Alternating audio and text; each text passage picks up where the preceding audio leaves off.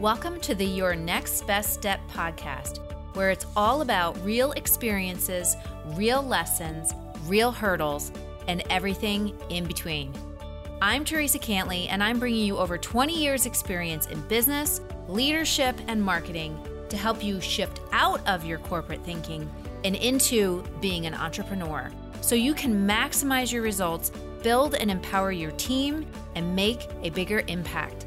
It's time to turn your ideas into innovation, and that's only the beginning. So let's get started. Hey there, and welcome to another episode of the Your Next Best Step podcast. I am your host, Teresa Cantley, and I am super, super, super excited that you're here for, yes, another episode talking all about business strategy, marketing strategy, leadership, and everything in between. I am super, super excited to talk about this week's episode because working with a lot of local business owners, um, I run into this a lot where people, I hear from people a lot, they want to be popular. They want to be the most popular place. And before I dig in, I wanted to tell you a little story because today we're going to talk about how popular can be a distraction if you want to be an exceptional business. And long ago, long ago, seven years ago to be exact, um, my husband and I decided, after many, many years being together, that we were going to, that we decided, okay, you know what? It's time we like really do this and make our marriage formal and actually get married because we had been together for 13 and a half, 14 years, 14 years. And so we decided that, you know, we wanted to get married. And we're looking at all of these popular places in the Caribbean because I wanted to have my wedding next to blue water. Um, I wanted it to be warm because it was my second marriage. My first my, my first wedding was a big Italian, like the big fat Greek wedding. It was a big Italian wedding um, with a big giant poof frou frou dress way back in the early 90s crazy town. Um, so for this wedding, I wanted to do it the way that I really wanted it, and I wanted it just very small and intimate, and I wanted to go to the Caribbean. So again, we're getting on Condé Nast's list, and we're looking at you know all these popular destinations and all these popular places. And we were talking to the travel agent, and she said, "How about you look at the island of Nevis?" And we were like, Nevis, where the heck is that? I was like, no, everybody's going to Turks and Caicos or everybody's going to Aruba or, you know, what about like a place like that? And she said, no. She goes, I think you should really look at the island of Nevis. And she said, it's in the Caribbean, it's next to St. Kitts. And I'm like, okay. Like, so I look and the island is pretty. It doesn't have any chain restaurants or chain hotels, um, not like mega chain hotels. Um, and there is one hotel, one big hotel on the island, um, and the other ones were smaller, more boutique type hotels. And the big hotel that was on there was a Four Seasons. And I was like, okay. I mean, there were no like Hyatts. There were no. There's one on St. Kitts, a Hyatt on St. Kitts, but there there's a Marriott in St. Kitts. But Nevis didn't really. It had the Four Seasons, and it had it had a bunch of like boutique hotels, smaller hotels, bed and breakfast, a lot of bed and breakfasts. But it was like very like not built up. Um, there is a um, a mountain, a, a dormant volcano on the island and I'm looking at this and I'm looking at this Four Seasons and it, it's not your typical Four Seasons. It was very spread out, kind of in like, you know, with all these gardens and, you know, at the base of this mountain. And I'm like, I've never heard of this place. Like, are you sure it's going to be okay? And I remember saying to my husband, like, this place isn't traveled to a whole lot. Like, it's not one of the popular places. So do you think it's going to be okay? And he's like, Of course it's going to be okay. He's like, She wouldn't have recommended it if it wasn't going to be okay, Teresa. So I kept going on, and I remember going on and on and on, looking at these pictures of this island and looking at pictures of the resort and thinking, oh my gosh, is it going to be good enough? Like, people don't even know about it. I mean, you say, even to, to today, like you say, oh yeah, we go to the island of Nevis. They're like, where? what did you say? Neve, what? Nevis? Ne- Nevis? Ne- Nev? Yeah. So, not a popular place. So, like I said, for the wedding, I'm freaking out thinking, oh man, this is going to be like, even though it's a Four Seasons, this is going to be, I don't know, like it doesn't look like a normal Four Seasons and it kind of looks kind of empty and there's like nothing to do on the island. And oh, this is, this is not going to be good. I'm not sure. Well, we get there. You have to fly into St. Kitts. And then from St. Kitts, the Four Seasons comes and picks you up. And I'm like, I don't know. Again, I'm drive. We're driving through St. Kitts, and I'm like, this is not to be good. I'm like, I don't know. This isn't one of the more popular places. It's not a big destination. The next thing you know, we get in this boat and we take this this shuttle, this boat across. Nice boat. They're offering you drinks, you know, rum punch, of course, because you're in the Caribbean.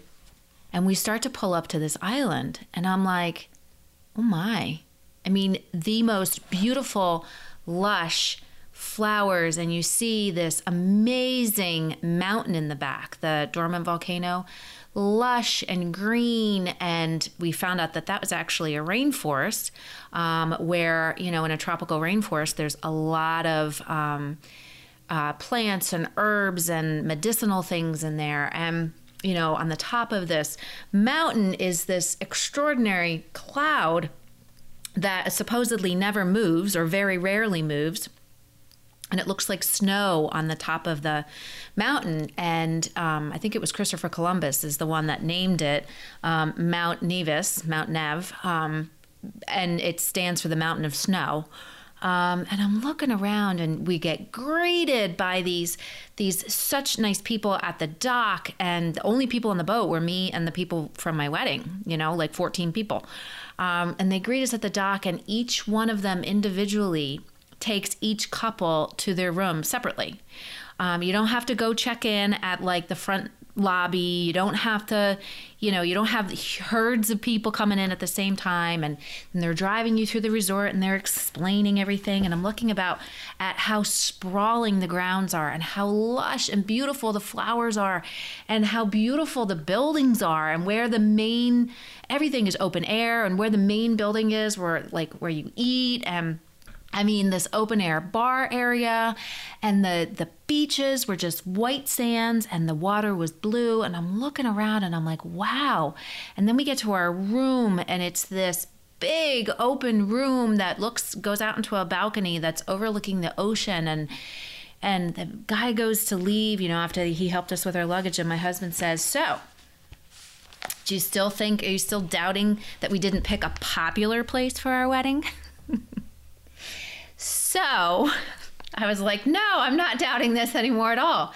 And ever since then, we go back there time and time again, year over year, because it is an exceptional place, an extraordinary place, a place that is rare and uncommon and so different and so out of the ordinary from the popular spots.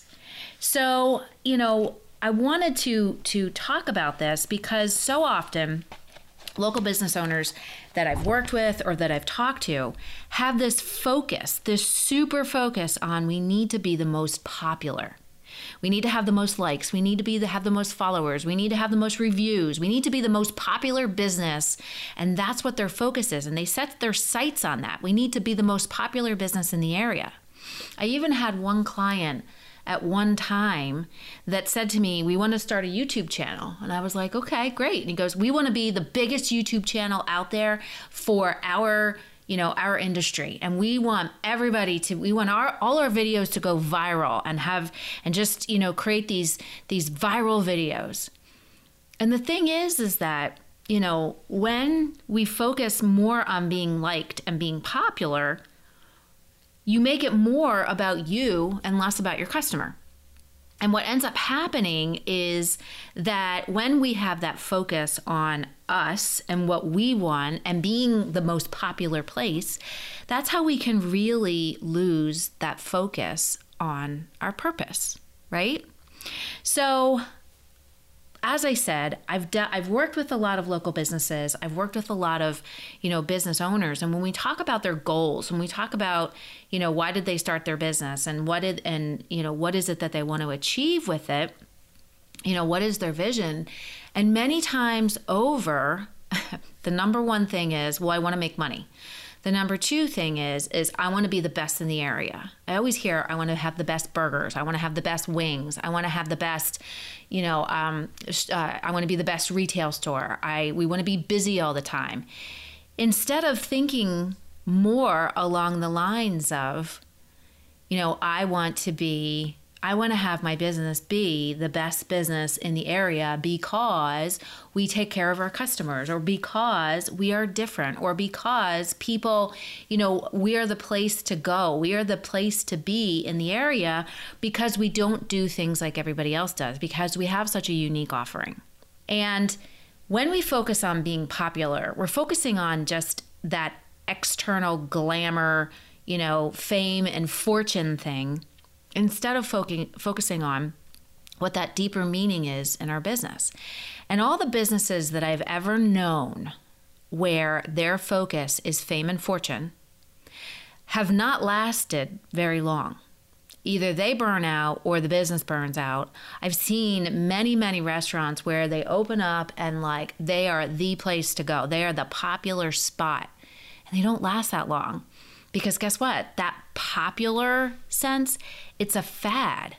And what happens with fads, they they change. It's trendy. They change. So instead of focusing on that, that is where we need to focus on because if you want to be extraordinary, if you want to be exceptional and extraordinary and uncommon and rare and different, there is no path or no, there's not like a set blueprint to get there. That is where carving your own path and figuring out what makes your business unique is so very important. And the businesses that do carve their own path and the businesses that really focus on that they want to be exceptional. And they want to be exceptional because they're creating something different. Those are the people that really understand who their idea, who their customer is. They know they understand that it's not everybody. Yes, you'll get a variety of people that will frequent your your business, but it's you're you're not you know, they know who their ideal customer is. And anything and everything that they offer, sell, build, do stems from what they believe, a pairing of what they know their ideal customer is going to want and enjoy and want to come back time and time and time and time and time again for, and what their own super strengths are in a business. And when we can figure that out, when we have that focus more on being exceptional and having our business be exceptional and creating exceptional offers and services, that is how we can end up create being like creating that popularity anyway. And it's not about being popular, it's more about creating a place that people just want to, to frequent. They want to shop there, they want to dine there, they want to go there time and time again because it makes them feel good. The experience that you've built for your customers, for your community, for the people that work for you, it makes people feel good being popular doesn't necessarily make people feel good.